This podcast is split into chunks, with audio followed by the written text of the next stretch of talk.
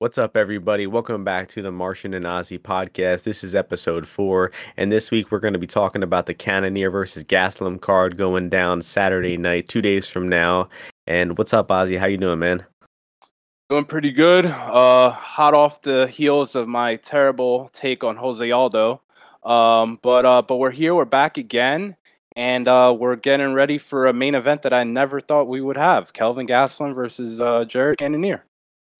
Yep, definitely not the most inspiring main event or entire card this week. You know, I think there's some decent betting spots. We'll definitely have a lot to talk about in terms of the lines, but no fights that really jump off the page as uh, exciting. But nevertheless, we'll still uh, produce an entertaining card. But just a quick recap of the last card. It was two weeks ago, the UFC 265 card.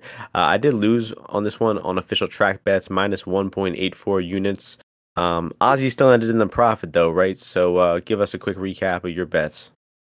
Yeah, so uh, you know, good, good overall event. Other than you know, I think that that bet on, uh, like I said, on Pedro Munhoz, I did uh, take that at plus one sixteen, and he did close. You know, close basically pick him, but that fight obviously, you know, read there, and you know, although, you know, just a spectacular performance. Other than that, you know, hit on Morales, Johnny Munoz, which was a you know just a lock there for the most part, and Jessica Penne. I told you it's women's MMA and it's Jessica Penne. She's gonna force you to grapple with her, and uh, it was over shortly thereafter. Hit that sub prop at uh, plus 700 on FanDuel as well. So it was a good card overall. Um, Casey Kenney being the only other loser, but that was a very, very small bet. Um, but it was pretty entertaining. I, I, I, I like that card for the most part, top to bottom. Um, and and yeah, we we move on to uh, this week, and you know, a bunch of you know, bunch of uh, MMA. So you got PFL, we got uh, Bellator, and we got uh, the UFC, which we'll be getting into right now. Yep, uh, you covered most of the stuff there. Bobby Green and Fiziev was probably one of the top ten fights all year. It was a great fight. Um, my quick recap is uh, Michael Chiesa really made or break the night for me. I bet him plus 125. I would do that again uh, if they fought again. He just had a really stupid mistake not going for the both hooks in with the rear naked choke there. But, uh, you know, don't really regret any of the bets except for uh, Munhoz and Kenney, like you said. Um, but let's that's enough of that past card. Let's get into this card because we got 12 fights going down at the Apex small cage tomorrow. I think they're allowing some fans in the Apex too for the first time. That should be interesting. And uh, we're going to get things started in the welterweight division where we have Ramiz Brahimaj minus 140 taking on Sasha Palatnikov plus 120. You can start this one off, Ozzy. What are your thoughts on this one? Yeah, so we got two guys here. Um, you know, Ramiz is still looking for his first uh, UFC win. Um, a guy who, you know, I think comes from a little bit more of a grappling based background, and that was definitely a strong point when I was looking at him uh, for his original UFC fight. But he goes out against Max Griffin, doesn't attempt, I don't think, a single takedown against Griffin. Give that, give that being said, really, really tough guy to fight um, on your, you know, in your debut. Uh, so so kind and you know he did last, uh, you know, for the most part until his ear ripped off his head and he had to stop stop that fight. But uh, I think he's. I would imagine here he comes in with somewhat of a different game plan uh, to to get this fight to the ground. Um, he has some talent, but he's just he. I think he has a bit of gas tank issues. I'm not sure how how good his uh his cardio really is. If he is looking to wrestle, if you see he has a ton of submissions and wins uh, in the first round, in the first minute. He does train at Fortis MMA. He has some good training partners uh, there. But in this fight against Sasha, I'm a bit higher uh, overall on Sasha than most. I was on him uh, in that Kosi fight. Uh, where I mean, you know, go back to watch that fight because that was definitely a war. But you know, he didn't. I thought he looked okay against Impa. He was, you know, defending some of the grappling, uh, but had a crazy brain fart uh, uh at the end there when he got caught with that rear naked choke. But I think overall he can keep underhooks here. Uh, you know, in the fight to to stifle a little bit of uh, Ramiz's uh, grappling game and keep it on the feet. Where I think he can touch up Ramiz. I think he's more aggressive. I think Ramiz is a bit passive and does not have as much confidence in his kickboxing as uh, Sasha does. And Sasha has been uh, in Vegas training, I believe, at Syndicate MMA, and I think he's an interesting spot here at plus 120. I'm still seeing where the line's going to, you know, solidify at But uh, but I I kind of lean Sasha here because I trust his cardio more. I think the grappling is uh deficiencies on him are a little overblown, and I'm gonna pick him here by uh by you know late late TKO. We'll, we'll say.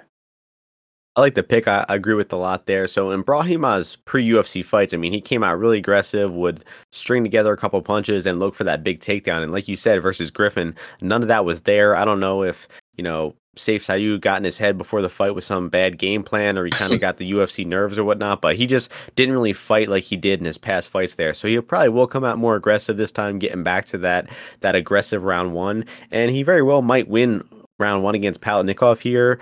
Uh, Palatnikov's takedown defense really isn't good. He was taken down and finished by Lazzez, uh, got taken down by Impa, got taken down by Kasi, even, I think, uh, possibly. But as long as he can survive that round one without getting submitted, I do think that Brahimaj is going to start to slow down. I think Palatnikov kind of learns as the fight goes. You know, he got taken down initially by Impa, but was already getting back up to his feet and then started stuffing some takedown attempts as that fight went on in round one. So I think that's what's going to happen here. He'll probably get taken down initially and then I think you'll start to, you know, figure out those takedown attempts, start to stuff them, and start to outstrike Brahimaj. I definitely give the striking advantage to Palatnikov here. So I think Palatnikov should take over in rounds two or three. Uh, my only question for you, Ozzy, is are you going to be betting Palatnikov pre-fight, or are you maybe going to be looking for a live entry spot on him here? Because I do think uh, Brahimaj's success here is going to be pretty front-loaded. So what are you looking to do, live bet versus pre-fight? Yeah, I mean, I I think the price now at plus one twenty is is is okay. It's it's not bad. So I I will definitely end up taking some kind of nibble uh, pre fight um, you know, on him just because, you know, you never, I, I never want to see a guy like, you know, just Ramiz could be a total fraud and, you know, not UFC level at all in terms of kind of like implementing his, his skills. So, you know, I just would feel terrible if, uh, if he got out of there in the first round because I do think Sasha has some, some, uh, power. Um, but you always have to be ready for these live bet opportunities with when you identify a guy who builds like you saw Sasha do against Kosi and a guy who fades like uh, Ramiz definitely does. Yep, I like that plan too. Small pre-fight and look to add some more in the live lines. Uh, we're in agreement on that one. We're going to move on to the next fight in the lightweight division, where we have Roosevelt Roberts as the minus one forty-five favorite, taking on Ignacio Bahamondes as the plus one twenty-five underdog. I'll start this one off, and this is a bit of a, a, tough fight to break down because I think if it stays standing, Bahamondes is going to win. If it goes to the grappling. Um, Roosevelt Roberts is going to win, and Roberts is probably going to look like a pretty big favorite if he's able to get this fight on the floor because we haven't seen good things from Bahamondes, and Roberts is decent on top. He's had most of his success in the UFC on top. Uh, but getting back to the striking is where I really give the advantage to Bahamondes here. Roberts has some decent boxing, but I don't think he's really fought that many high level strikers. Like the guys he's outstruck are just really low level fighters, and he was having some trouble with the striking of um, the Russian gentleman uh, Yakovlev in round three. Uh, and he just makes some bonehead moves, you know, getting taken down by that caught kick versus Jim Miller.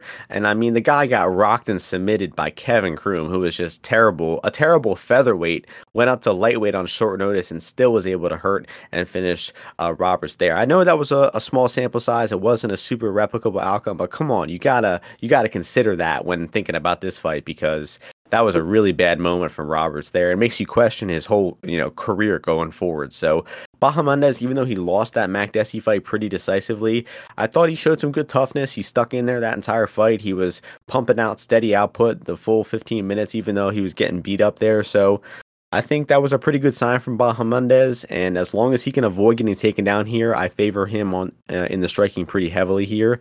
And I don't think Roosevelt Roberts is reliable enough of a grappler to to get this fight down to the floor consistency uh, consistently. So I like Bahamondes as a dog here. Um, it's a hard fight to be super confident in because I mentioned if he does end on his back, he probably will look like a plus two, three hundred underdog. But if it stays standing, I expect him to to cover a, a favorite pretty comfortably. So uh, I'll side with Bahamondes here to win the striking and uh, win the decision. Uh, what are you thinking on this one, Ozzy? Yeah, man, I think that, you know, this is a very interesting, I think, well matched fight. You know, Roosevelt Roberts came from, I believe, that first uh, rendition of edition of the uh, contender series, and he's had all his, like, most of his fights in the UFC or in Bellator. You know, you, he fought Tommy Aaron, who's, uh, I think, uh, what's his name? uh, Tony Ferguson's boy. But I think both of these guys would benefit from eating more steaks and potatoes because they're like six one, six two, in the at you know at 155. Bahamondes kills himself to get to 155. Roosevelt Robert Roberts has no shoulders. He's like a, a bean pole, and I think he, but I think he's got some good skills, man good attributes and he knows what he's good at. I'll give him credit there. Um, you know, the the Kevin Croom knockout kind of inexcusable though. You know, you can't be going in there and getting hit with a left hook when you're kind of like exchanging there. Like he didn't see that punch coming at all. Um, and you know, just some of some of the ways and and you know traps that Roberts falls into to me outside looking in you know makes me very dubious to mm-hmm. ever back him as a favorite um, in any capacity, uh, especially here when you're going against a guy in Bahamondes where, you know, he lost the fight, that fight to Makdessi was pure striking, which, you know, people hold against him. But Makdessi is a, you know, I don't know how many fights he's had in UFC, but uh, a ton of them. And Bahamondes is like tw- you know, 23 years old. You know what I mean? So that's an incredibly difficult fight, you know, to come into. Even if you have the reach advantage and you have this and that, you know, it, it is it's definitely a tough fight to come into. But you know he has shown some deficiencies in the grappling. Um, I know he's training in Illinois. You know I saw like a clip of him wrestling a little bit with uh, with uh, Belal uh, Muhammad there. You know I think the biggest issue uh, potentially for Bahamondes is if Roberts gets him down. I don't think he is going to maybe like you know put him flat down and you know hold him down all that much. But the neck, you know, Roberts is is a pretty versed. I think he's a, a Brazilian Jiu-Jitsu brown belt, but he's a legit submission grappler. I like some of the stuff that he does, uh, both on top on and on bottom. But I don't think his control is particularly that good. Um, I, I, remember seeing that Vinc Pichel fight, th- them scrambling around, the Yakovlev fight, you know, them scrambling around. The Yakovlev fight you know, he got a lot of his kind of like good positionings by threatening that front headlock on Yak, but Yakov Yakovlev was shooting in on him. Uh, and I think the same thing happened against Brok Weaver. That was how he was able to kind of, you know, direct the fight to where he wanted it to go. Um, but I don't really trust uh, Roosevelt Roberts at all here. I think that uh, Bahamondes has, uh, you know, much better kicks. I think he he mixes up his strikes better on the feet. And even though you know you can say that you think that uh, his defense wasn't that great against uh, Makdessi, I think that some of the punches that Roosevelt Roberts throws out there are not that uh, accurate, or like he does not have the same kind of dexterity and you know uh, command of range in the pocket as you saw with that Kevin Croom fight, guys. When the guy shows you that, you got to take that into account. Like you said. Um, he does not have as much control and comfort in the pocket. So I think that Baja Bahamondes, you'll probably see him perform a little bit better on the defensive side uh, of things and uh, and potentially keep this fight uh, close. Um, I, I, I, see these guys maybe clinching uh, against the fence and stuff like that um, a bit more uh, than than it just being at range or on the ground, like maybe more people see it. So I'm kind of leaning towards uh, Bahamondes. I see totally why people uh, like Roberts here, though, uh, for sure. But just not a guy that I, would ever want to, or not ever, but just in a situation like this that I want to back as a favorite. So I'm looking at Bahamondes. I think that line could get a little bit better. Um, but you know, I'm not committed yet to to definitely playing him though. So that, that that's how I see that fight. Yep. And I uh, forgot to mention, if you like Roberts, uh, I think you should take his submission prop plus 410. I think if he's winning, he's grappling. And I think the sub will look pretty live at plus 410 there. So we're going to move on to uh, an elite matchup in the light heavyweight division. We got William Knight as the favorite at minus 175, taking on Fabio Cherant at plus 150 and you can start this one off. Uh, sure. Incredible, incredible matchup, right? Uh, I mean, spectacular matchup here. I mean, I you know I, am I'm, I'm a big fan of both guys for sure. Um, they're uh, you know Fabio Cherant. I mean, I I was on Myron Dennis. I, I, I can't believe that Fabio Cherant actually won a five round fight. Like that's crazy. Like think about that. But uh, you know, came out against um Menifield, and you know, I, I don't know what he was thinking. It's just you know he has a ton of holes in this game. Uh, Cherant does, but you know, I think the approach that he's going to have against William Knight is probably going to be, uh, you know, just keep his distance a little bit more, pick at William Knight with that left cross and that uh, left kick that he has, um, because if you start grappling with William Knight, he just has like an innate ability to just do things that you will not expect. You know what I mean? That you know, and that you will end up on the uh, the wrong side of. You know, I was all over Da Un Jung uh, in that last fight against William Knight. It was a crazy price, uh, you know, that, that that was at like minus 130, but it showed everything wrong with William Knight's game. I don't think he's really dedicated too much to train, like formal training, if you know what I mean, where, mm-hmm. you know, he's kind of uh, developing these skills. But the guy's, you know, really strong. Um, you know, he's very durable for sure. And he can at any point, you know, whether it be if he's throwing a punch, whether it be he's, you know, landing a takedown, you know, he knows that he can do damage and he usually is looking to do damage. Uh, but Fabio Cherant, you know, he is training down at Sanford MMA now. You know, the line has definitely been moving in his favor uh, significantly. People have been eating up that plus money. But I mean, you couldn't pay me to be on the William Knight side at, at Juice. Like, there's no way. I do have a small position on the over at between minus 125 and minus 135 at one and a half um, because I think you know potentially you'll see some clinching here. I think Fabio Cherant, uh, he's not a die on my shield kind of guy. Uh, so I don't think you know if if he is uh, you know getting tagged, I think he will try and clinch, and you know I think that William Knight will be um, open to to letting that happen. So I think the over is probably the best spot here. Um, I think a lot of people are on that as well. But you know, both these guys they're they're very unpredictable, and you know, I, I wouldn't you know I wouldn't feel very strongly about either of them. You know, to be honest. So uh, complete pass for me. But I, if I had to pick a side, I mean, I think I would probably lean Knight. Um, just because I think that he is more likely to just be there for all three rounds and you know committed to offense the whole time. Yeah, so Knight only really does one thing pretty well, honestly, and I didn't expect this coming into the UFC, but that is like offensively wrestle. Like he did it to um, Camur really easily. I mean, I don't think the guy's a great wrestler or anything like that, but he he knew how to win that fight. He knew how to exploit Camur's weakness, and you know he easily out wrestled Camur for the full 15 minutes. Um, you know the fights were a lot different how they went between Cherant uh, and Camur and Knight and Camur, but you still got to look at the the way they dealt with Camur there. And Cherant, I do think, is the better striker. Uh, he's got that southpaw striking, decent left hand. And William Knight just completely wings overhands. The guy has really no striking technique I've seen except for just winging overhands. I mean, the way he was uh, throwing those punches versus Da Un Jung literally looked like a MLB pitcher winding up a fastball.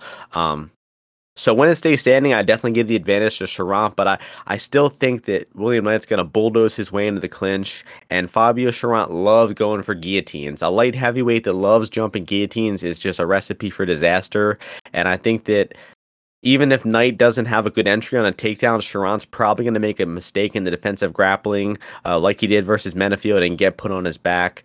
Um, so I kind of am leaning Knight as well to just out wrestle Cherant, stay on top, and to be there for the full 15 minutes, like you said. But uh, if Knight doesn't choose to wrestle here, he chooses to stand and kickbox, he probably is going to get outstruck and possibly even uh, hurt and knocked out because I don't think he's that durable. I feel like we've seen him hurt a few times in the past. So uh, I guess the value is on Cherant. I wouldn't be laying the chalk uh, like Ozzy said on Knight, but I'm still leaning towards him. And I agree that the over one and a half is probably the best spot here. Not a big over under better myself, but the over 1.5 here definitely stood out as a good value line.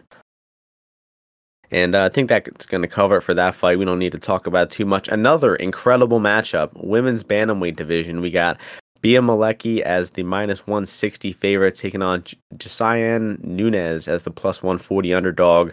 This is going to be an incredible fight. I'll start this one off. And, you know, watching these low level women's MMA fights uh, coming into the UFC is awful, uh, often a painful experience.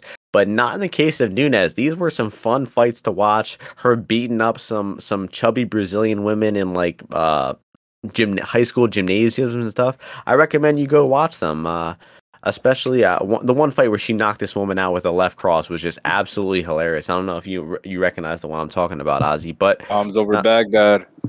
Exactly. Um, so Nunes, the size difference though here is going to be crazy. I think it's like seven inches of height and reach. I mean, Nunes is a southpaw. She probably is going to be a new look for Malecki. I doubt Malecki has trained with many southpaws, um, but man, it's it's hard to imagine that seven inch uh, height differential and imagine Nunes landing punches on her. But Malecki's got no real defense. I mean, she's not a, a polished fighter in any area. So if it stays standing and it's a kickboxing fight, uh, Nunes has a good chance to pull off the upset. But unfortunately for Nunes, she has terrible takedown defense, terrible off her back. I mean, I've seen her held on the ground for four and a half minutes, five minutes straight, and just no ability to get off her back. So if Malecki has an ounce of sense, she's going to hit a takedown here, uh, get her on the floor, and probably keep her there.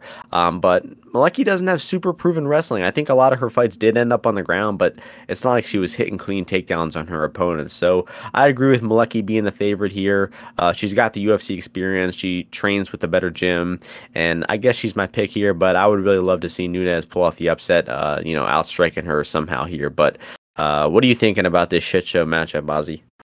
Yeah, you know, complete banger of a fight for sure. Um, you know, Queen Bea, I've been a fan of her her entire UFC career. You know, I was, you know, that fight against, you know, she fought a, a version of Nunes and Macedo uh, before, and was somehow was uh was somehow plus money there, which was a great spot for her. But I mean, this this fight here, I would think I mean, Bea, if you see any her fights, she just walks forward and doesn't really care about getting hit. But this Nunes girl looks like, you know, she's got some power. Like, you know, uh, she definitely hits harder than uh your average. I I mean, the thing is, this is at 135. Like, you would think that, hey, you know, she's like a 125, 115. Like, she's 135. So I guess she hits like harder. Uh, she'll get, she hits harder than you would think she hits. Let's just put it like that. And, you know, Bea is very willing to get hit.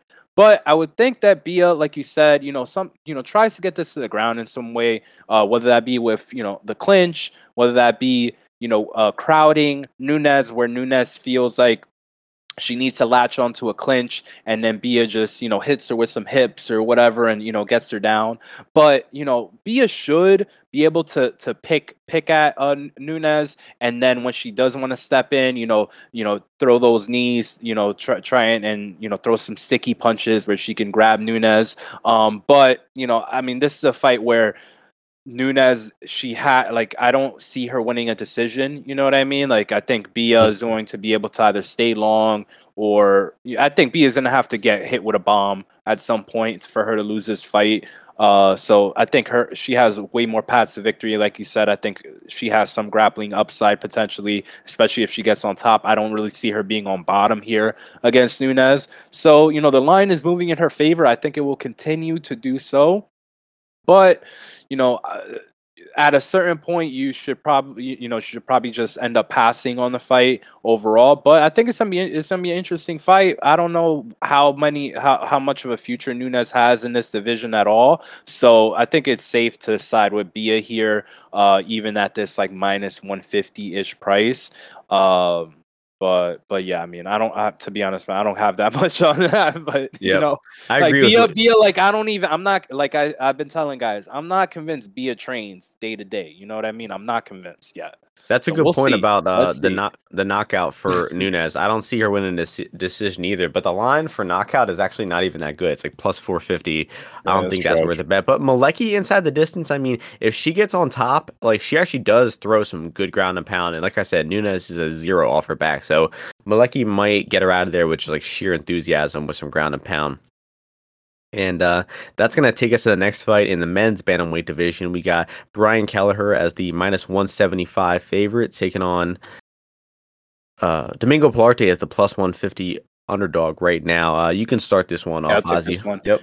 Yeah, so this, you know, this is a fight where uh, it's interesting because Keller has so much UFC experience, right? He's fought Henan Barão, he's fought, you know, a b- bunch of guys, you know, uh, John Lineker, he's fought a, a ton of guys, and he gets a, he draws a guy in Pilarte who um, I think is 0 2 in the UFC still, still looking for his uh, first UFC win, uh, and is coming off getting knocked out by a guy very small in stature, you know, like like Kelleher is going to be as well, you know. So uh, technically, that's a no contest, you know, because the Journey what, what did he smoke? Weed or oh yeah, yep, he had yep THC in the system, so that, that win doesn't yeah. count. That win Unfortunately. I think he's from Oregon, so he should get a freaking pass, but. Uh, you know, Pilarte just has such a big height reach advantage. People have been calling him budget Rockhold, uh, which is which is definitely accurate, but he's just not um he just doesn't use those tools all that well. You know, I remember he was going into that Vince Morales fight, and I, and I thought Vince was going to destroy him. And somehow he, you know, he's able to weather the storm. And then, you know, it, he's like an avalanche. You know, uh, he's kind of a kind of guy where if he gets you hurt, if he gets a good grappling position, you know, he can he can definitely do some stuff. And he's been out now. I think uh, almost is uh, be about eighteen months now. Um, I'm not sure where he trains. I think he trains in Texas. Uh, not Fortis though. I'm not I'm not 100 percent certain. But you know, I you know I'm from New York. I know a little bit about Brian Kelleher. I've been a fan of his, but just I cannot back him. Like this is another, you know, people say they're like, "Oh, Ozzy doesn't bet favorites. Ozzy doesn't." Uh, uh, but I don't lose on chalk either. Where you know this is where you know you overextend yourself. You think, "Hey, man, this guy's so much better." But how I pull these guys is I kind of have like a power rankings where where like I don't really try let let it affect me where um the guy's UFC experience, if you know what I mean. Like even if you look at UFC experience, Kelleher recently has beat Ray Rodriguez. He beat O'Day, and he's got some other win. You know, I'm not. I'm blanking on it right now. But the, Azure. Azure. Yeah. Hunter Azure. Yeah, but, he got, yeah. but he was losing that fight before he caught that knockout, and that was another thing I've been telling guys. I don't really see that. That's that's a point I wanted to hit on. Um, it you often see these overreactions to some knockouts where you know Pilarte got hit dead for sure against Newson, but people are acting like Brian Kelleher is a knockout artist, and I do not think that is the case. Uh, you know, I don't think he's going to be able to land, land that left hook. I think the left hook that he landed on Azure is probably his best punch, but I don't really think that he is a you know a guy that has like big you know a, a, a really accurate right hand or strong right hand. Um, and he's going to come into this fight. I think his best path to victory is is by submission. He's got a bad record in in decisions overall. Uh, and I think Pilarte can make this fight extremely close. The only time Kelleher has been a favorite has been against Ray Rodriguez and I believe Marlon Vera in his UFC career. And he lost the Marlon Vera fight, and then he caught that guillotine against Ray Rodriguez. So you know, I'm not really interested in that. I don't, you know, that doesn't mean that I'm definitely going to side with Pilarte at a plus price, but I'm getting interested uh, soon for sure if it keeps going up. And I think that uh, he can stay safe in the grappling. You know, he's got a really long giraffe neck, so I think that's his biggest uh, issue, potential issue here. Um, but I don't think he's going to knock Pilarte out. And I think Pilarte uh, has some submission ability as well. Kelleher has been submitted often. He's just, you know, he has a hard time making 135. There's so many red flags to me on the Kelleher side that I could definitely not back him at a, a, a minus price here. I'm feeling a little more confident uh, in Kelleher than you are, but I do have a concern about him losing via grappling here. That's really the main way I see him losing. I don't see Pilarte winning in the striking because the guy just doesn't have good defense. He is not used to getting hit. He can't really avoid punches. Um, and he, you know, he's got that tall, long frame, like you said, kind of like Rockhold. But I, just don't think the guy has a good chin. He's not durable, and uh, you know, it's really hard to improve that even with his time off. Um, but when the fight is in the striking, I do expect Kelleher to be winning. And if Pilarte wants to win, I think he's going to have to try to get uh, the fight to the floor, get a back take like he did against Colares.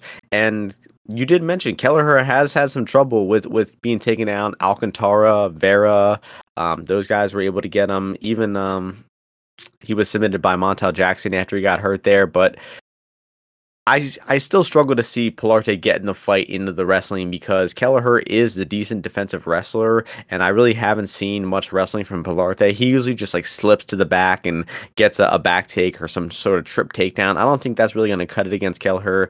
I think uh, I don't even think he got out wrestled that badly by Cody Stamann when when they fought, and he was you know standing up from a lot of takedowns versus Ricky Simón. He definitely can be taken down, but I just don't rate the wrestling and grappling ability of Pilarte that highly. So I'll side side with Kelleher here. Um, I think he was under minus 150 for a while. I think the, the bets on them on him there were fine, but where it's at now, yeah, I do agree that I don't have much interest in playing Kelleher. I don't I don't see much value in Pilarte either. Um, so uh, I think this one probably is going to go the distance. If it's a finish, it's probably going to be Kelleher knockout. Um, but no really strong convictions on this one. And uh, that's going to take us to the next fight, which is the last fight on the prelims. In the featherweight division, we have Luis Saldana, who is the minus 123 favorite, taking on Austin Lingo as the plus 1 to 3 underdog. I know you got some thoughts on this one, Ozzy, so let's start this one off with you. Yeah, so you know, fight uh here, uh, you know, Lingo was able to get on the UFC scoreboard in his last time out. Uh, when he came into UFC, you know, people were definitely a, a bit high on him. Uh, you know, in that fight against uh, Zalal, uh, you know, he came, he was, you know, running through a bunch of guys in LFA. Um, and I think that you know he's got some skills. You know, I think uh, you know he he, he leans on his boxing uh, more so. Uh, he's got some good, decent movement in the pocket, and he's a committed striker. Um, he trains at Fortis MMA. Um, and and he's got definitely has some power also in his punches. Um, I was, uh, you know, Kilburn was able to take a lot of those shots that uh that um he that Lingo was putting on on him. And to be honest, I I, I was kind of impressed because up until that point, I hadn't really seen Lingo put together uh, three good rounds of you know him putting out offense and landing punches and you know doing his thing. But he did that there against Kilburn. He was there all three rounds. He was putting damage on Kilburn. And I think in this fight against Luis Saldana, you know that that approach that he has is going to be to his benefit. You know he's going to come forward. He's going to be throwing punches. And you know I think uh, uh, Saldana is not going to like the pocket exchanges that Lingo is going to force. And then I don't really see where um, Saldana is going to rack up, you know, offense that he is really comfortable with. You know, he saw that Vince Murdoch fight. Vince Murdoch is a 135er who should probably fight maybe even be like 115. Like he's a tiny guy. And Saldana was able to tune him up with those leg kicks, with those front kicks. He was styling on that guy. Um, and overall, you know, it's just his career is not impressive. That fight against Jordan Griffin, Jordan Griffin was all over him, backing him up. And Griffin, you know, he is a UFC veteran, but he is not a very good striker. Um, he doesn't. He's just a really, you know, for the most part, a grinder. And at at no point was Saldana able to put together any significant offense on the feet, get any kind of respect from Jordan, uh, Jordan Griffin, because he was not scared of his, you know, his punches or, or anything uh, coming back at all. And then he was able to be held in positions very, very easily by Jordan Griffin uh, at multiple points. Um, so I just think that you know, and, and, then you know, it was a robbery of a decision. It's the only decision that uh, Saldana has ever won. And if you look at Saldana, you can't tell me that you think this is a guy who, oh man, he finishes, he's so good, he finishes everybody. No, he's been fighting complete bums and he finishes all the bums. Um, but Lingo, I don't think he's finishing him easy. I think Lingo has a lot of the uh, advantages here in just the meta of fighting. You know, people are, are, are, talking about like calf kicks and this or that. Like, I don't really think that's really going to be an issue for Lingo, uh, you know, coming in against uh, Uh, Saldana. And if calf kicks are your are your main offense, unless your name is Chris Gutierrez, uh, you know, I don't really, I, I, don't really take that too much into account. So I got on Austin Lingo early, or not that early, but I got him at plus 130. You know, that line is, you know, short. You know, the line's about to flip now. Um, and I think he should just be the clear favorite here. I don't think Saldana ha- puts together offense very well at all. Um, but we'll see how aggressive he comes out. I think he has some tools for sure, but just his game plan and you know his approach to, to the fights I think that it's going to be really easy for Austin to to um, put the tempo to the, put the fight at the tempo that he wants, land the bigger punches, and be you know clearly you know run away with this fight um, you know on the scorecards because I don't really think that uh, Saldana is going to like that heat coming back his way. So Austin Lingo by decision though would be my would be my pick here the only way I see Saldana winning this fight is ha- him having success with his leg kicks because uh, you had great points about the boxing, uh, the, the nonstop pressure, the output of Austin Lingo. I think is going to give Saldana problems. I thought Saldana looked good for two minutes versus Jordan Griffin, and then the second Jordan Griffin started actually coming forward and a little bit of that adrenaline dumped off of Saldana. I mean, he lost all composure. He was getting easily taken down. He wasn't landing or throwing much offense, and he probably will look a little bit better here, but still, he showed so many weaknesses in that fight. I just don't think the guy is comfortable when he's moving backwards. So, Lingo, a guy who's tough, who's going to be constantly coming forward, even when he's getting outstruck, uh, he's getting his nose busted up like he did versus Zalal. He just kept coming forward that entire time. And Zalal actually has some pretty good lateral movement. He has some uh, decent wrestling ability that he was able to take Lingo down with. Saldana doesn't have that good footwork. He doesn't have that offensive wrestling ability. I think if anyone's hitting offensive takedowns here, it's going to be Lingo. Lingo has hit a few takedowns throughout his career, and Saldana just doesn't look like a good defensive wrestler. He's not good off his back. He doesn't have good initiative to get off his back once he's taken down. So I think Lingo will have success here on the front foot. I think he could have success wrestling, and I think Lingo should really win the fight everywhere. Unless he gets his legs chopped down, he can't come forward as much as he typically does. That's the only way I see Saldana winning. And he does have some decent leg kicks, but I can't rely on that one strike in particular uh, for Saldana to be the favorite here. So I think Lingo's got more ways to win, um, and I think he's worth the bet here. Plus money should be the slight favorite, like Ozzy said. And uh, that's going to move us on to the first fight on the main card here. Great fight in, in, the flyweight division. Probably the best matchup on the card. We got Alexandre Pantoja as the minus, uh, 175 favorite. Um, he's 178 actually, and Brandon Royval coming back at plus 153. So I'll start this one off, and um, my thoughts here are Pantoja's only going to cover minus 178 if he ends up on top at some point in this fight. I think if the fight stays a kickboxing striking fight, I don't see Pantoja covering minus 178. I think that Royval, his southpaw striking, his janky, unorthodox output, uh, I think that's going to have su- some success versus Pantoja here. I don't think Pantoja has the best boxing defense. He never really has. Never really prides himself on on avoiding those punches, and he kind of relies on his toughness at times. And as we saw in the Matt Schnell fight, he got rocked in that fight briefly. I think his toughness, his chin is kind of depleting a little bit later in his career. So I think Royval really has a chance to surprise some people with the striking here. I think the, those constant jabs he pumps out, that left kick of his, he throws some good knees and elbows in the clinch as well. I think uh, Royval is going to make this fight really competitive on the feet. The only issue for Roy Royval is he is a terrible defensive wrestler. I mean, he was taken down so easily and so often versus Tim Elliott, and Tim Elliott uncharacteristically gassed out in that fight. But you know, I think if we run that back, Tim Elliott wins that fight at a pretty high clip. Um, so if Pantoja offensively wrestles here, he should hit easy takedowns. He should keep top position on Royval. But if you go, go back and look at the guy's fights, he's not that much of an offensive wrestler. He has great jujitsu. He's really good at taking the back and holding the back, but he's not really an active wrestler, hasn't hit a whole lot of takedowns throughout his career. So minus 178, that price tag relies on him hitting takedowns. I'm not willing to lay that. So I think the value is on Royval here at this plus 150 price. Uh, I like Royval's knockout prop for a small bet at plus 700.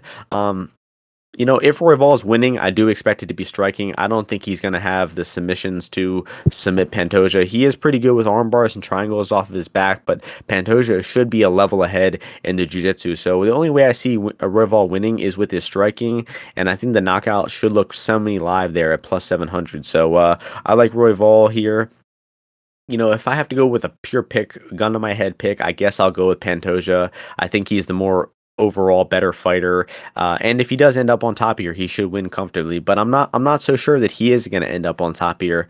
And uh, I'll be cheering for Royval to pull off the upset here. So uh, what are you thinking on this one, Ozzy? Yeah, man. So I, you know, I've had a hard time picking uh Pantoja fights right in the past. Uh, just I don't know. The guy's an enigma to me, I guess. Uh, you know, it's my favorite word to describe fighters that I can't get a read on.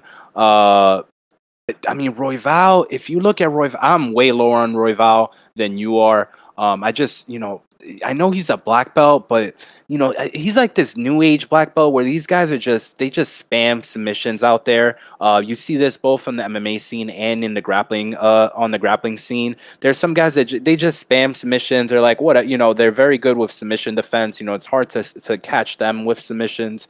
Um, you know, and they're kind of like kill or be killed for the most part.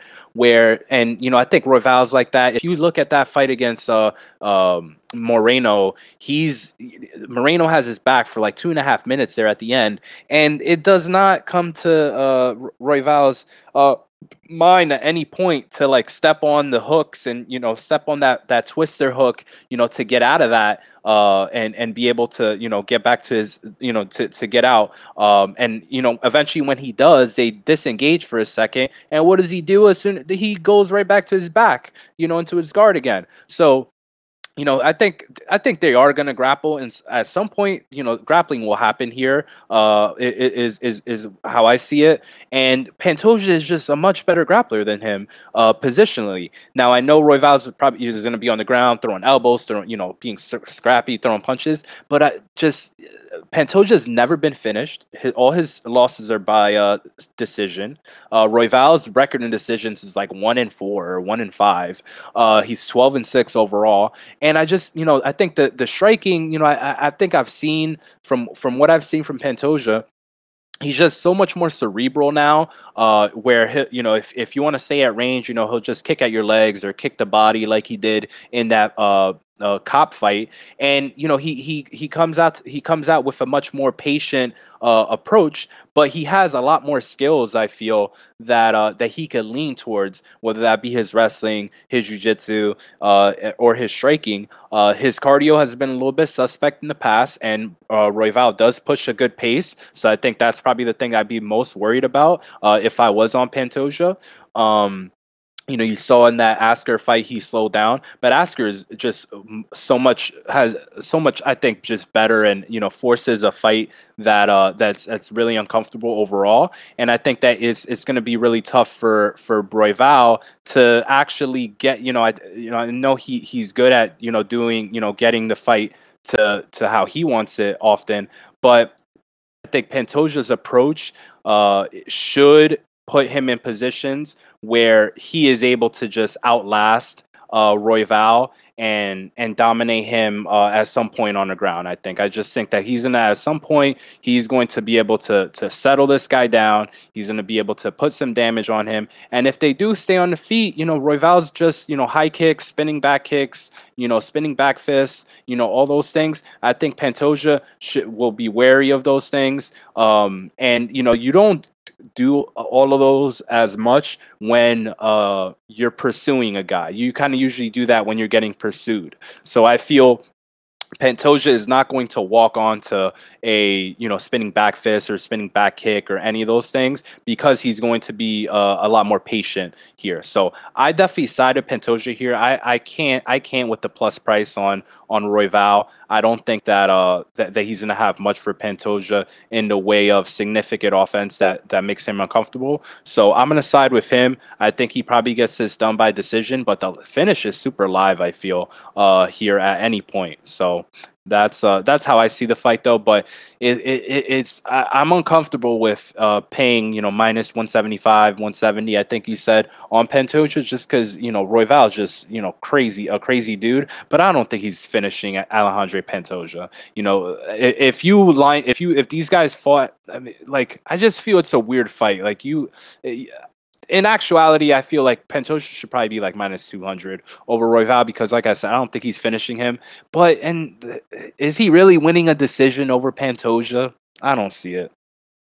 Yeah, I, I kind of see a path for for Royval to win a decision based on winning uh, rounds one and three because he'll come out aggressive. He could win that round one. Pantoja slows down. He could possibly steal that round three, but it would de- definitely be a, a, shocker. And uh, knockout's actually plus twelve hundred on seven hundred, so that's definitely a, a decent prop there. Um, but that's going to move us on to the next fight in the lightweight division. Another great matchup here. We got uh, Vince Pichel uh, as the minus 110 we got a minus 110 pick him here on both sides. Uh, Vince Pichel versus Austin Hubbard. Um, you want to start this one off, Ozzy? What are you thinking about this one? Yeah, sure. So, you know, it's a fight here where, you know, Hubbard, uh, you know, he comes into this fight, you know, he's fought a lot of tough guys, you know, on the scene for sure. Um, you know, but he's coming into a fight against a guy in Pichel who I've always underrated, uh, you know, Vince Pichel, uh, because you know, I, I, didn't initially think like, what is this guy? Is he like a strict grappler? Is he, you know, a striker? Like, you know, he was on that TUF season where you've seen a lot of guys that were, you know, a lot younger than him, just like like Michael Chiesa and you know Ali Iaquinta come out. But this is a guy who's only lost to Gregor Gillespie, uh, you know, of late, and and he's had his kind of uh, career uh, derailed by injuries. I remember I was on. Uh, Jim Miller in that fight against uh, Pichel, and Pichel, um, you know, Pichel was able to, you know, find find a way to win that fight in, you know, in those later rounds. Uh, even though that, you know, Jim Miller had some grappling su- success there. Uh, same thing in the Roosevelt Roberts fight. You know, that fight was kind of close, and Vince Pichel, just a super gritty dude, was able to get him down, you know, and then start to dominate. Um, you know, Hubbard has just been always underwhelming to me. I think I faded him in both his last two fights uh, against, you know, Bush. I faded him, and definitely again, you know, again with Solecki. I was all over Solecki submissions. Uh, prop there. Um, but just I think if this fight plays out at range, uh, you know, Pichel, like Hubbard's main offense is is calf kicks. I think you know against Pichel, I don't really see him landing a lot of punches there. I don't think he's going to be able to get that comfortable because Pichel is just the, definitely to me the much more capable and willing wrestler. And although uh, Hubbard has shown some good get-ups, Pichel is you know you've seen people speak about this a bunch of times. He is just very strong. He's like uh, you know surprisingly strong to a lot of these guys uh, when they end up locking up with him. Uh, so i think that at some point you know pichel's probably able to get top time some clinch control you know on uh, austin hubbard. You know hubbard does have good cardio. It's definitely a close fight though because pichel for as much of you know the way that he you know fights and like i said he looks to control the fight get takedowns do this or that uh, he doesn't put a lot of uh, significant offense on anyone. So sometimes it's hard for him to win fights, you know, running away, uh, you know, from it. And but the same thing with Hubbard, which is why I think, uh, you know, you see this pick and price here. So close fight for sure. I'm siding with Vince Pichel. I just think that he's going to be able to take Hubbard down, and Hubbard's kind of uh, willing, you know, to go down at some points. I think in that third round was it, or the second round was it, when um when Dakota Bush was able to take him down and hold him down, or you know, I, have just seen him relent some positions at some points, and I think that's what's going to happen here. Uh, at, at, a certain point, he's going to get taken down by uh, Vince Pichel, and then Pichel's going to start uh, putting down some ground and pound on him. So one point you brought up that I liked was uh, fights against Roberts and Miller. Uh, I think he was losing both those fights up until like the seven minute mark, and then he kind of just um, you know grinded out his opponents, found a way to win. Jim Miller is a corpse past seven minutes. He's also really bad off his back, and Roosevelt Roberts isn't good off his back either. Um, that's the difference I see in this fight is Hubbard isn't the type of guy to accept bottom position. Like once he gets taken down, he doesn't have the greatest takedown defense, but he's hard to get like with his shoulders flat on the mat. Um, he's fought some good grapplers like you know Ramos and he uh even Ramos had a tough time with him. I, I think he made a decision there, if, I, if I'm correct. Um, but I, I don't think Hubbard's takedown defense and defensive grappling is as bad as some people make it out to be. Uh, we see like elite grapplers like Solecki are able to submit him. Davi Ramos, Marco Madsen was able to uh, outgrapple him, but like he's able to defeat good grapplers like Bush, like uh, Max Rohskopf. Um, and he also can hit an offensive takedown from time to time as well. He has some decent offensive wrestling. Um, so if any fighter is getting held on the mat here for like one, two minutes longer, I think it's actually going to be Pichel. I don't think Pichel. Not gonna happen. No, I don't Not think Pichel's uh, defensive grappling. I don't think is at, is up to the level of Hubbard's is, and Hubbard's is constantly fighting uh, grapplers. Like it's just going to continue getting better. And I think Hubbard's a little bit better of a striker than people give him credit for. Uh, he's a real good calf kicker. I think his boxing is pretty sharp. He's got good straight punches, and his knees are also really good as well. So if this fight stays in the feet, I expect Hubbard to be winning the striking exchanges pretty comfortably here. He's going to be chopping down those legs of Pichel, and I don't see Pichel having that same momentum shift that he did in his past two fights, where I don't think he's going to lose the first half of this fight and then turn it around. I think Hubbard's uh, a really good fight. Uh, he he builds as the fight goes on. He's a good attritional fighter, and I think if Hubbard gets out to an early lead here, he's going to keep that lead and uh, continue to win the fight. So I don't think Pichel is going to have much success uh, taking and holding Hubbard down. I I think the striking is pretty heavily in favor of Hubbard. So I like Austin Hubbard here. This is uh, I think our first official time we're disagreeing on the pick uh, this podcast, Ozzy, where we're going uh, official different ways. So we'll have a little bit of a bragging rights contest next week in this one, and I got a bet on Hubbard one unit on minus 105. I cap him as the slight favorite here. And uh, I think uh, Hubbard's going to outstrike him to a decision. Uh, doubt, doubt's a knockout. Um, yeah, I think decision is most likely a Hubbard decision here. Um, so that's Vince, Vince by Vince by decision. Nice, yeah. What, what is the goes the distance here? I mean, it's pretty hard to imagine a, a finish. Uh, I bet the over minus two twenty. Oh my gosh, minus two seventy. That's crazy. Yeah.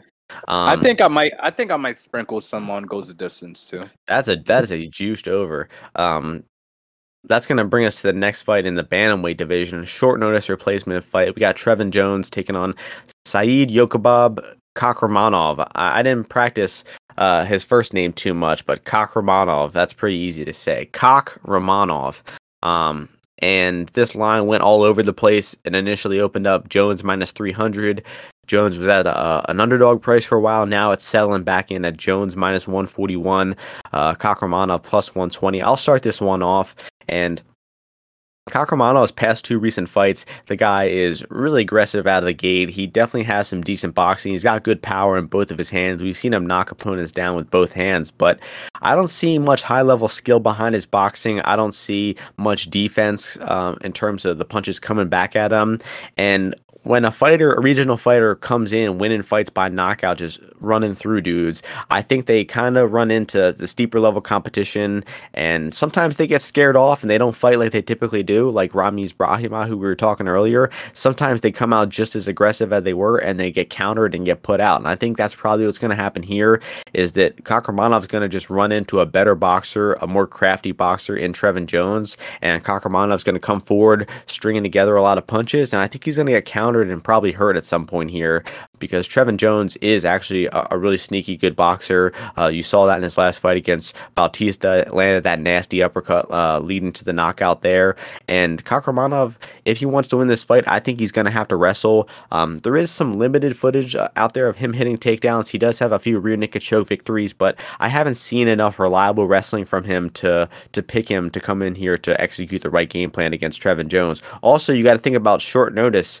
Uh, Kakhramonov, very short notice, less than a week's notice, while Trevin Jones has been preparing for fights for a long time here. So I like Jones here.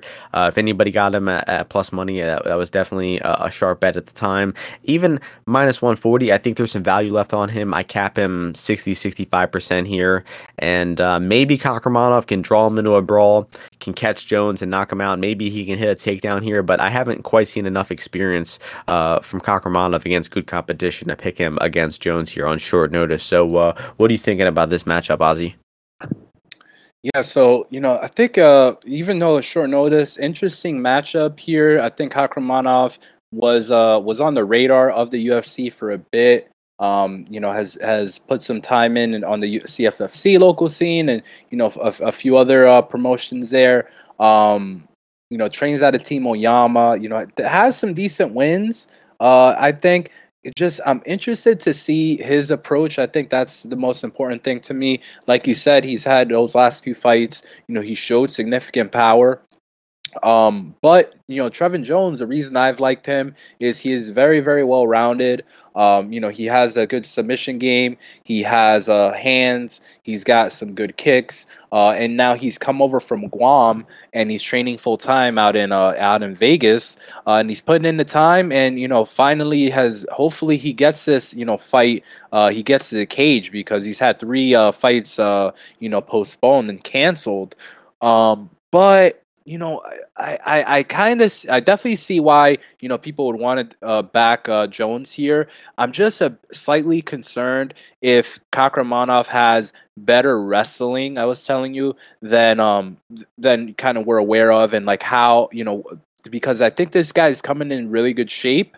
Um, I think that Jones is a, a, lot more of a cerebral striker. You know, I think it, it's good to look at that matchup against Bautista for, you know, where I thought Jones won round one and then he put him away in round two. So you saw uh, a, a guy who's an aggressive striker in Bautista, uh, you know, kind of bringing the fight to, to Jones and seeing how kind of he's, he'll, he'll, like stick and move and, you know, uh, defend the strikes as they come. And you saw that same thing in that Timur Valiev fight. So those fights are the most relevant to me, and it shows me that you know Jones is is very comfortable in the pocket. He's very comfortable uh, when when when punches are coming back to him. So I'm not very con- I'm not as concerned with the power of Kakhramonov. Uh, but like I said, I'm kind of concerned about potentially the wrestling. This guy's from Uzbekistan, where you know they're really good at boxing, but they're you know really good, really good wrestlers as well and Jones on those on this regional tape, you know, he's got a lot of fights on the Japanese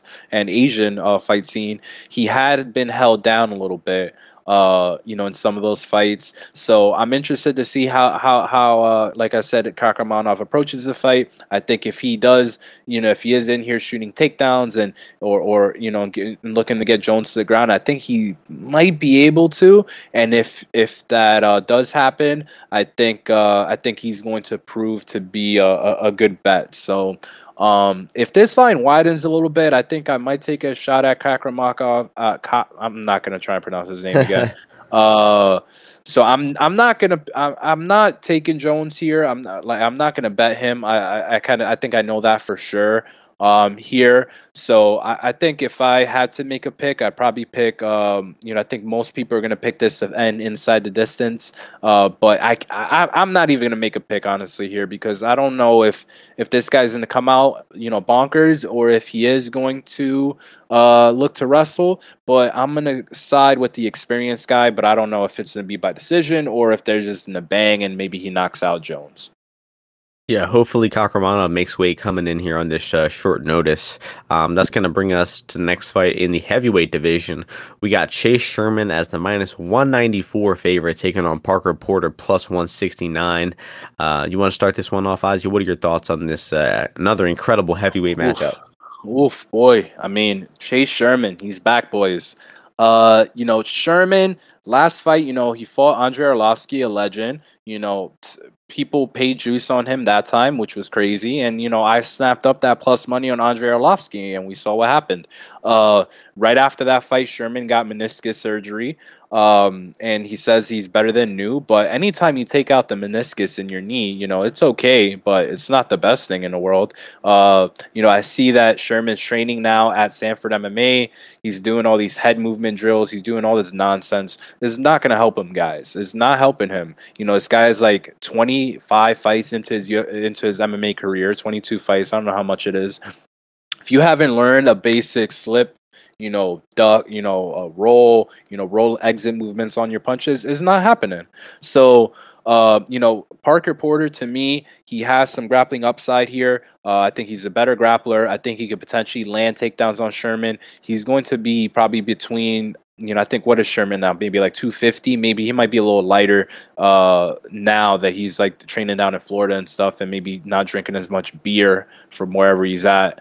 Uh, but you know, I think that Porter potentially could take him down. You know, he did land two takedowns on uh, Parisian in his last fight. I think uh, you know. Uh, uh, what's his name? Sherman. I think he's only won one decision in his in his career. So if he can't knock out uh, Parker Porter, I think the fight gets hairy for him uh, very, very quickly. And that's not only because uh, Parker Porter is really hairy. It's just uh, Sherman, you know, definitely fades in his fights. Uh, Porter showed a high work rate in that last fight against Parisian. Uh, he came in in much better shape. I think I heard that for that Daukaus fight, he had to cut like 25 pounds or something like that. You know, he he took that fight on like one week notice. Um, and I think he's a lot more. He's he's a lot better than people think he is. You know, obviously he's a big fat. He's big and fat, so people underrate him there. But you know, I think on the feet, he's going to be able to land on Chase Sherman more than likely. Uh, Sherman does have some good power in that first round, so his best path to victory is a, a KO in that first round. But I mean, if I think I added it up, if you add up the uh, record of the guys that Sherman has beat in the UFC, I think you come out to like two and nine. So you know, you paying minus one ninety, like that's insane. That is the worst, probably the worst bet on the whole card, in my opinion. In my cash, okay, in my cash. But that is for me, if I'm looking at that, that's definitely negative EV. You know, I would never do that. I would never pay juice like that on a heavyweight dude like this. Uh, Chase Sherman was this same price against Ike Villanueva. He cashed, but like you know, the fight went to the second round. Ike Villanueva's a light heavyweight. Like this guy has no good. Literally, for me, Parker Porter would be the best win on Chase on Chase Sherman's whole uh you know record Um, he's one in three in decisions. It's just an awful bet. Why would you want to lay minus 190 on this guy? Uh, you know, he he he slows down in fights. He gets knocked out himself. He has no submission game. I guarantee you, Chase, Chase Sherman is a white belt. Okay, right? What do you think he is? Uh, you think he's a white belt or a blue belt? Uh, Martian. He's He not, not he's train. not good. Yeah. He does not, train grappling, dude. not There's doing a no whole lot way. And he's down with Henri Hooft. Henri Hooft is one of the goats. But anytime you watch a video or a training clip, these guys are hitting pads, dude. They're not shrimping. They're not, you know, working arm bars. They're not, you know, working guillotine. They're only gra- only striking. You know, maybe doing a little bit of wrestling here and there. But this guy just got his meniscus taken out. You think that he's really working his wrestling? So you know, this he's just so limited. I just cannot see why you know you, you be confident in him. You know, beating anyone. To be honest with you, so I'm siding with Parker Porter. I hope he gets it done here, and uh, you know, hopefully by uh, let's go by submission in the second round. Yeah, I like to pick Parker Porter. You know, is a man's man when you look at him. That's the ideal man body right there. Uh, so if you're trying to, if you're working out in the gym, you know, trying to get like a great physique, look at Parker Porter and try to replicate Um, that. That is yeah. my advice. Um, and I agree with you know everything that Ozzy said. Uh, those takedowns that Porter hit against Parisian, they were they were kind of crafty. You know, he had a little little body lock trip there and um, very well timed takedowns, and that was a Porter's high been training for forever. He fought John Jones back in the day. And he uh yeah i think he's he's been training uh posting a lot of pictures with the wrestling coach too for whatever that's worth. Um but that was a high paced fight against parisian. Like there was he was throwing 30 50 60 strikes around and he was also hitting some takedowns and he still landed 50 strikes in round three there. Like the guy's got good cardio. That was a high paced fight and I initially thought Parisian sucks. I, I kind of, my opinion of him has kind of improved. I mean, coming off the contender series, I was really sure the guy was awful, but he actually made a better account for himself in his past two fights than I expected. And Porter outstruck him pretty handedly.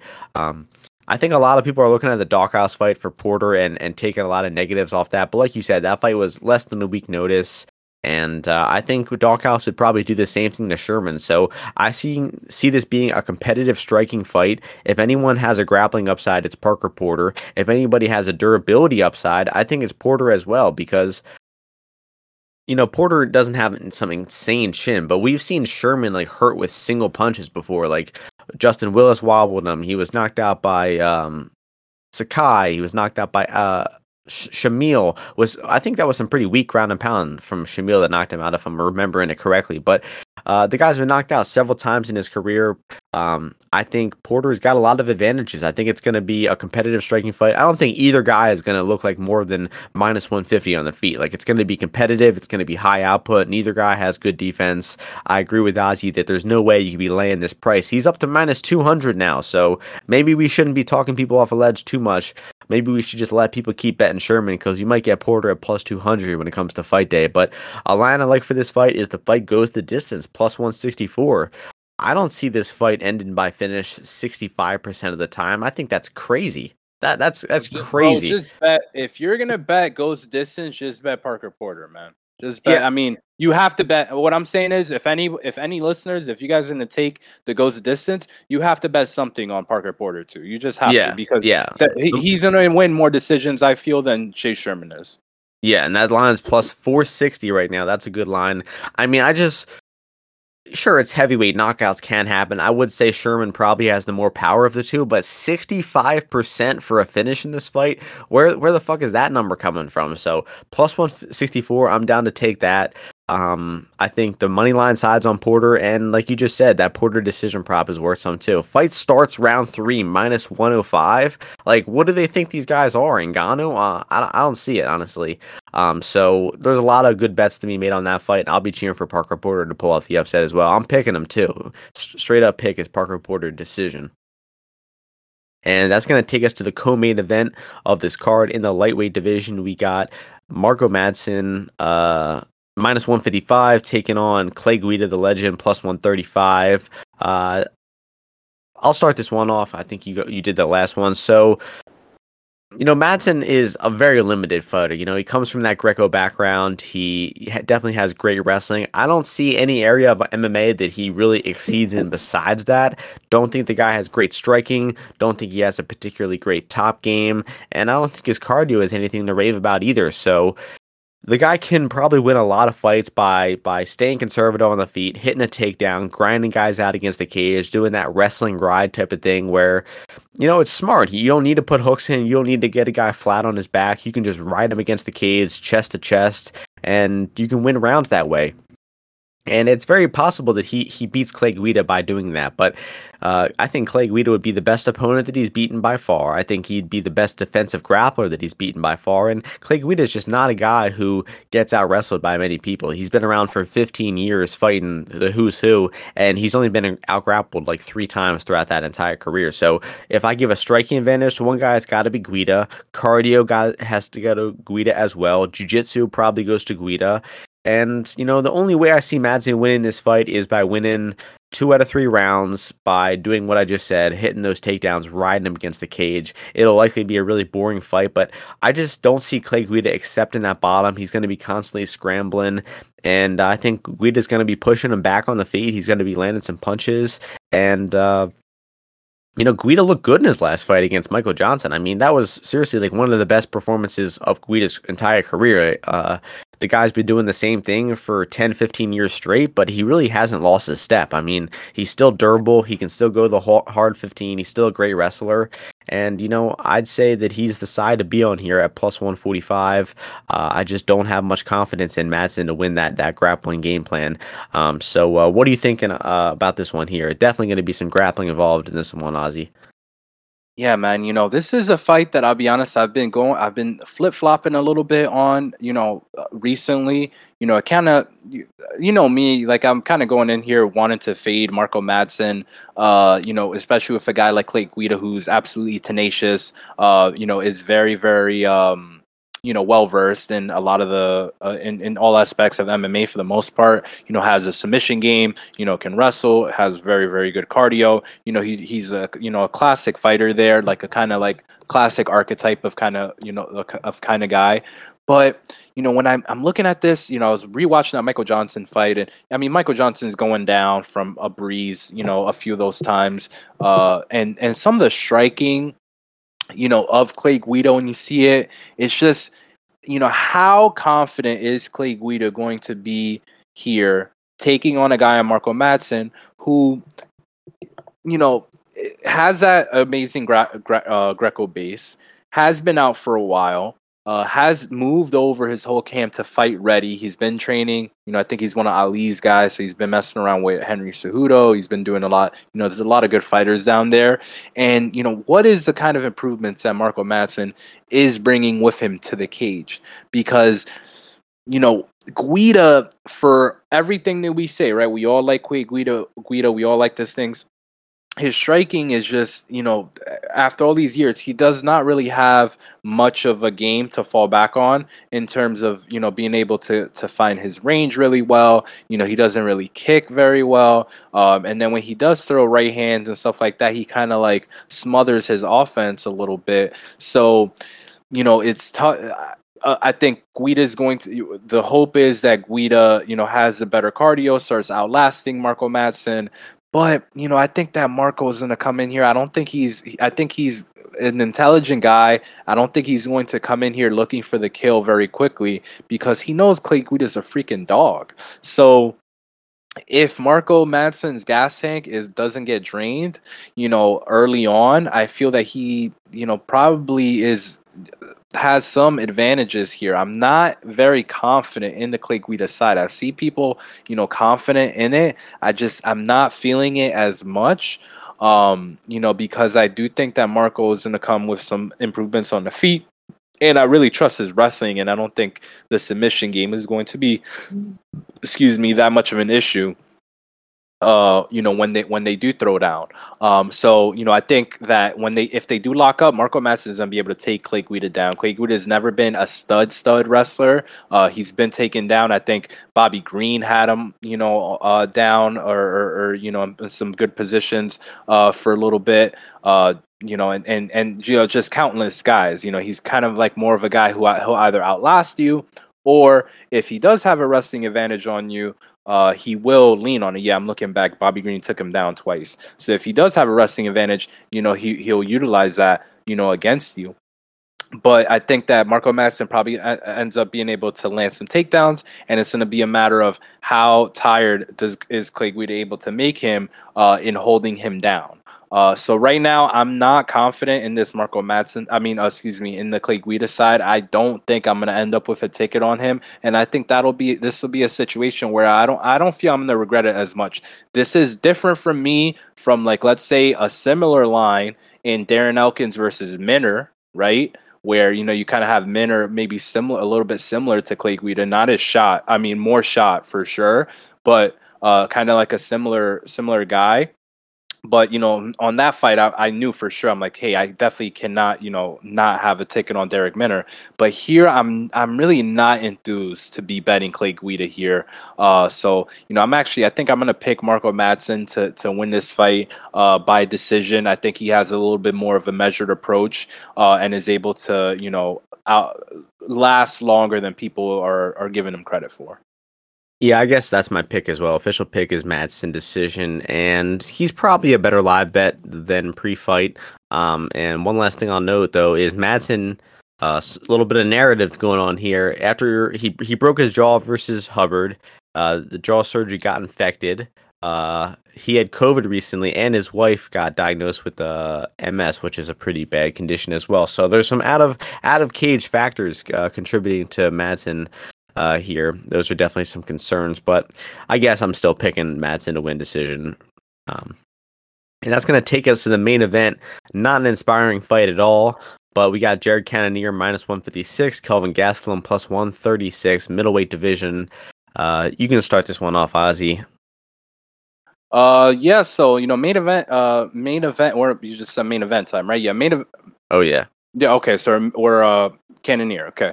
Um, so two guys that got their butts whooped by you know my boy Robert Whitaker. Um, you know this is an interesting fight uh, because you know I've I have not understood a lot of the Jared Cannonier love. You know I think you know that obviously that Whitaker fight I mentioned. Uh, he was it was at like a pick 'em price. Um, he was scheduled to fight Costa. Who was the favorite? I think you you had a bet. You had a bet on Costa, right? I remember you told me about yeah, that. Costa correct? was like plus one forty. Yeah, so Costa was the uh, dog here, and then he opens here plus one uh, minus two forty over Kelvin Gastelum. So someone I like I don't know what's I think it might be stats. Like it might be because he drops a lot of guys. Like you know that you know he's getting respect here from the bookies. Um, but like I don't see why, you know, he is always lined like this as a favorite. Now, Kelvin Gastelum, on the other hand, uh, you know, in that fight against Ian Heinisch, I thought that Ian Heinisch was a good bet. You know, Kelvin was able to utilize that wrestling, and then he came into that Robert Whitaker fight, uh, and you know, he was just he just got shut down in every way, shape, or form. You know, and he said that a little bit in, in some interviews. He's like, man, he was just way better than I thought he was going to be. He was just so much quicker. You know, he was able to keep him on the back foot, and you know, and, and he was never able to get anything going. Now, Jared, you know, I think Jared's here is going to come out uh, probably looking to. I mean, I would think he's going to look to kick uh, Kelvin. In the, Kelvin has some of the skinniest legs I've ever seen on uh, on like a, a on like a dude that's so like big up top. Like his, you know, his legs are super skinny. Um, but I feel this is a fight where Kelvin could potentially land that left hand from his uh, southpaw stance. Um, you know, th- th- is he like? But is Kelvin going to come in here looking for some kind of grappling? Like, you know, I, am not so sure. The thing I'll give him credit for, his cardio looked great against Ian. His cardio looked fine against Robert. So, you know, if he if he is able to commit to a wrestling heavy game plan and not tire out, you know, I think that he def- definitely has some advantages over Jared, but we've really, really never seen Kelvin be the kind of guy that is able to hold guys down. He's been the kind of guy where he'll take you down and then maybe he'll latch onto a sub, he'll like go run around, take your back, you know, and do stuff like that. Uh, but not not too much like you know solidify position, ground and pound, you know, and do all that stuff to you. So, you know, in the, I think the fight here it, it, it, probably should be a little bit shorter. That's why you're seeing that line come come towards the Gastelum side a bit. But I am not that uh you know, Kelvin's a hard like, you know, everybody that trains with Kelvin that knows Kelvin, they're like, man, this guy's talented, but he's a freaking lazy dude. Like he he doesn't train that hard, you know, and I don't know how focused he is because man, this guy's losing fights. Like it's apparent you know, at this point that he's not a top uh, middleweight. So if he loses this fight, you know, we might see Kelvin in Bellator next time. Uh, so you know, I think there's potential for Kelvin to come out with a big performance. Jared, I still haven't been able to get a read on him, so I'm gonna probably pass on this fight. You know, the over under is set at uh, four and a half, and it's you know pick 'em price. So maybe I'll try and you know take a shot at that. You know, on the um I mean, the over will be super sweaty. I feel the whole time, just because. I mean, Kelvin's got rock, you know, a rock head, but you know, Jared hits hard, Kelvin hits hard. You know, I mean, this is a low level. I think this is even a lower level main event than the. I, am less excited about this one than the Strickland oh, uh, Uriah, Uriah Hall fight. Like, you know, I, I just don't have a read on this at all. But you know, I definitely can't lay the juice on Jared. But yeah, I think this is a live bet fight, honestly, because you know at a certain point, I think this fight could easily be one-one going into the third round. You know, it could be a back and forth fight, or it could you know end really quickly. But I think I would be interested maybe in like a doesn't start round five or something like that uh, just for like a violence bet because I think both these guys have something to prove, man. They, you know, they both got their ass whooped in that. Like Robert Whitaker whooped both these guys' ass. I saw a clip that Jared Cannonier said Robert didn't beat him, the judges did. Man, Jared Cannonier got his ass whooped in that fight, and both of them have something to prove. So I think the under could potentially be a good spot. Yeah, I definitely agree that I, I don't have any confidence in either side here. I think it's pretty impossible to have confidence in either side. It's like a fight where I don't think the tape does really a whole lot for you either. I think you can watch a lot of these guys' fights and like no conclusion is going to really jump out at you. Um, I'm kind of leaning leaning a little bit more towards the goes the distance than the under uh, for you. Uh, I think both these guys are low volume. You know, Kelvin especially low volume. Um, Cannonier never been the full five rounds, never been in the championship rounds. So I'm not sure his cardio is going to hold up too well. So he might be trying to conserve that output. And you know, with with Cannonier fighting southpaws, he's had some good fights. He's had some bad ones. You know, he got destroyed by Dominick Reyes up at 205, and then he's fighting Anderson Silva. Very efficient game plan, just smashed his leg with inside leg kicks and was able to finish him pretty easily there. And Gastelum does not check leg kicks, very heavy on his legs. So I definitely think that inside leg kicks uh, in the opposite stance matchup will be there for Cannonier. The boxing is going to be competitive. I don't think either guy has a huge boxing advantage. Like you mentioned, Kelvin's insane toughness. It's probably going to be hard for uh, Cannonier to get him out of there, even though Cannonier hits very hard. I mean, I think Gastelum might be impossible to finish at this point.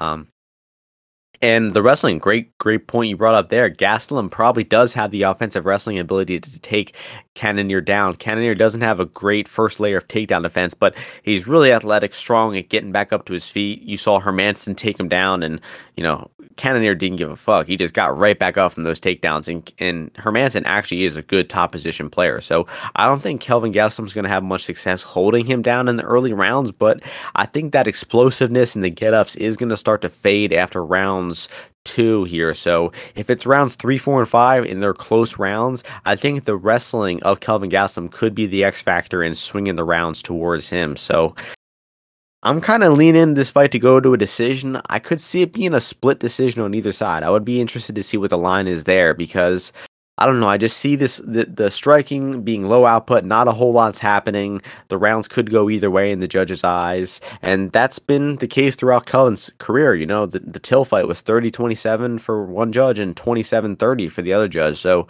his fights are so low output and boring that the judges could be seeing them completely opposite at times. So not really confident in either side here, but I slightly lean Cannonier. I think the inside leg kick uh, of his is going to have success, and Gastelum is just so hittable that uh, I think Cannonier's boxing also could have some success here, but not confident in the output or cardio of either guy. Um, very hard fight to be confident in, but I'll I'll slightly lean with Cannonier, and I think a, a split decision is live here. So um, maybe look out for that prop. I'm sure it's on DraftKings at like plus 500 or something. Um, any other concluding thoughts for this matchup or this card, Ozzy? No, I mean, you know, the only bet I've made uh, is Lingo, um, and you know that over. I think I mentioned that Pichel fight. Uh, you know, for the most part, I think you know, it's gonna be a light card for me. Uh, I probably have a little bit more action on uh, Bell. Eh, I don't really have that much action on Bellator either. Um, they've been cutting a lot of fights there. Um, but but yeah, you know, I think you know keep it small. Don't lay don't lay too much juice. You know, I think uh, you know Sasha. I, am looking at Sasha as well, and and then Pichel. You know that that that uh line could get a little bit better. Um, but you know, it's just a it's a tough and and and Porter Porter is up to plus 170 now. Like people are literally laying this minus, you know, these minus prices on Chase Sherman. I don't see it, so you know, it's gonna be plus money for me again, and you know, let's see where it takes us. Yep, and just some concluding thoughts. Plus 425 on that split decision for the Gastelum fight, and Gastelum no scorecards plus 180. Uh, that's an interesting line. You know, the dude is like you said, Rockhead, extremely hard to finish. Cannonier, is it? It's what? It's plus plus 180 on uh on oh, fan wow. on, on DraftKings right now. Let's see what it's at on Bet Online. Wow. Can't it can't be that good on Bet Online. Oh no, it's plus 190 Bet Online. Wow. That I mean, that's telling you that they that that's what I'm saying. Jared Cannonier gets a lot of respect, man. Yeah. I mean, Gastelum is is virtually impossible to knock out, and uh, you know, people always are, are saying, you know, oh, he, his durability could could drop off. I mean, he just got his ass kicked by by Bobby. He got knocked down five times by uh, Adesanya, but it just seems that the guy's durability is never regressing. So who knows? It's really this this love for Jared Cannonier is just really weird to me, man. It's just I guess yeah. you know he fought some good. I mean, I'll give him credit. Some good strength of, strength of uh, schedule. Like he's fought Jan Blachowicz, Dominick Reyes, Silva, Hermansson, Whitaker. I mean, well, all right, let's let's see what happens. I'll, I I gotta see him beat another guy like you know between Hermansson and Branch, they kind of both quit more or less. I mean, those both weird fights. Yeah, I gotta see it before I believe in Jared Cannonier. And Got to mention Cannonier, big QAnon supporter, so probably not going to take the most easy path to victory. Probably not going to be thinking, you know, like you said that interview. Oh, he's Mexican though. He probably wants to kill him. True, and uh, the fact but like the, the man, if, if the man if the man thinks he won the fight against Robert Whitaker, uh, you know, he's clearly delusional. So, um, you know, you always got to be concerned about betting on a delusional fighter. Um, for sure. But that's gonna do it for this card. You know, not not the greatest card. Uh, we still breeze through these twelve fights. So, some interesting spots. I'm definitely leaning towards a lot of the underdogs here. Um, but it's probably going to be a sketchy week. Honestly, I could I could see myself going like six for six in p- picks this week or something. Um, but my bets are on for six or six and six. Six, six and six, six right, six wrong. Um, I like the Austins this week: Austin Hubbard, Austin Lingo, and uh, Parker Porter for the win. Uh, those are my thoughts, and that's going to do it. So, uh, thank you all for tuning into the podcast. Uh, our fourth week now. We appreciate all the continued support. We've been getting a lot of compliments. I'm sure you've been seeing some too, Ozzy. Uh, there have been some some nice things said about us. So, uh, I appreciate everyone out there giving us some nice compliments. And hope you all enjoy the card. Hope you all win some bets this week, and we'll see you before the next UFC card next week.